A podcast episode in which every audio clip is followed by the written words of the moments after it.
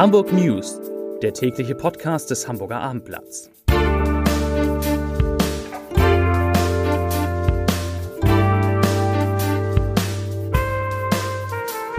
Moin, mein Name ist Lars Heider und heute geht es um die erste vollautomatische U-Bahn, die durch Hamburg fährt. Weitere Themen.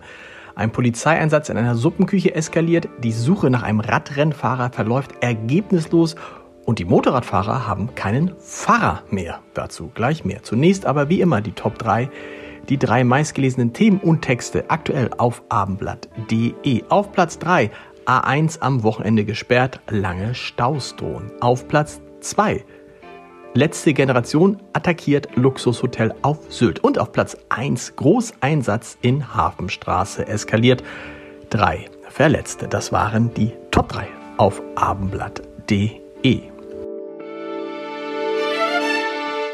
In Hamburg verkehrte heute die erste U-Bahn automatisiert auf dem Hochbahn-Testgleis an der U1 zwischen den Haltestellen Farmsen und Berne. Das Ziel ist ein massiver Kapazitätsausbau im öffentlichen Nahverkehr durch die Automatisierung und das Projekt U-Bahn 100.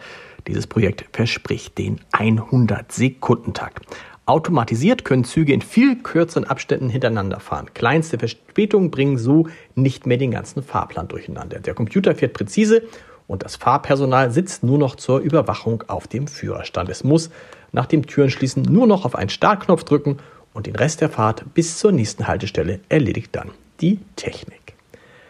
Aus jeder anderen Partei wäre Olga Petersen vermutlich bereits rausgeflogen. Die AfD-Bürgerschaftsabgeordnete liegt in zentralen politischen Fragen wie der Bewertung des russischen Angriffskriegs über Kreuz mit ihrem Landesverband und ignoriert einen wichtigen sie betreffenden Beschluss des AfD-Landesvorstands. Und vor allem Petersen kooperiert mit zwei Ex-AfD-Mitgliedern, von denen der eine ausgeschlossen wurde und der andere vor drei Jahren aus der Partei ausgetreten ist. Sie betreibt also Opposition gegen die eigene Partei. Vorläufiger Höhepunkt. Petersen kassierte eine Abmahnung des AfD-Landesvorstands. Grund war ein Interview, das die Russlanddeutsche einem russischen staatseigenen TV-Propagandasender gegeben hatte. Es könnte aber einen Grund geben, warum Petersen trotz aller dieser Dinge noch immer in der Partei ist. Würde sie aus der sechsköpfigen Bürgerschaftsfraktion ausgeschlossen, verlöre die AfD den Fraktionsstatus und das würde weniger Geld und wenige politische Präsenz bedeuten. Für viele ist der in der EU ausgehandelte Kompromiss zur Asylpolitik nach Jahren des Streits ein Durchbruch. Für Hamburgs grüne Justizsenatorin Anna Gallina hingegen ein Skandal. Erst unterzeichnete sie einen Brief von 700 Grünen gegen eine Verschärfung der Asylpolitik. Jetzt legte sie bei Twitter nach und ging auf Innenministerin Nancy Faeser von der SPD los. Anna Gallina schrieb, ich zitiere, wie man die Absenkung des Schutzniveaus als Schutz von Menschenrechten verklären kann. Wahnsinn. Bei einem Polizeieinsatz in einer Suppenküche im Stadtteil St. Pauli sind drei Menschen verletzt worden, darunter zwei Beamte. Polizisten hatten drei Personen bei einem mutmaßlichen Drogendeal beobachtet, die daraufhin in die soziale Einrichtung flüchteten. Dort solidarisierten sich laut der Polizei rund 30 Personen mit den Verdächtigen. Bei Auseinandersetzungen wurden, wie gesagt, zwei Polizisten leicht verletzt. Eine Frau erlitt einen Krampfanfall. Die drei mutmaßlichen Dealer konnten nicht gefasst werden.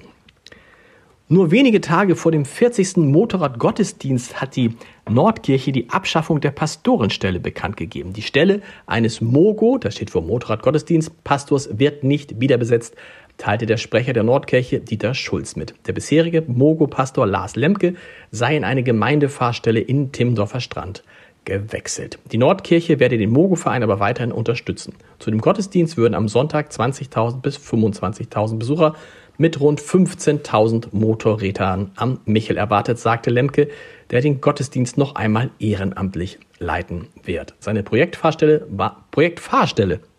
Das passt wegen Fahren und Fahren, Fahrer, war nach acht Jahren im vergangenen Oktober ausgelaufen. Ein verschwundener Rennradfahrer hat nach einem Unfall am späten Donnerstagabend eine Suchaktion am Osterbeck-Kanal in Barmbek ausgelöst. Polizei Feuerwehr und Taucher versuchten vergebens, den Mann im Wasser zu finden. Gegen 22.40 Uhr hatte ein Zeuge beobachtet, wie der Mann auf seinem Rad mit hohem Tempo gegen einen Zaun am Kanal gefahren war. Doch als die ersten Beamten am Unfallort eintrafen, fanden sie dort nur das völlig demolierte Rennrad des Mannes. Vom Fahrer fehlte jede Spur. Taucher vom DLRG suchten den Kanal nach dem Verschwundenen ab. Feuerwehrleute durchkämmten den Uferbereich. Nachdem klar war, dass sich der Radfahrer weder im Wasser noch am Uferbereich befand, wurde eine Hundeführerin mit einem Personenspürhund angefordert.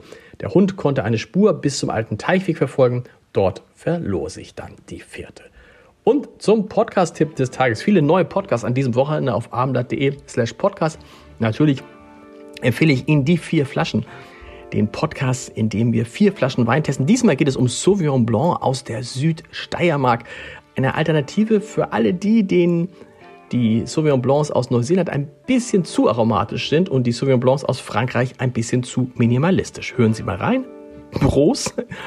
Und äh, ansonsten wünsche ich Ihnen ein wunderbares, weil sehr, sehr sonniges Wochenende in Hamburg. Und wir hören uns am Montag wieder mit den Hamburg News um 17 Uhr. Bis dahin. Tschüss.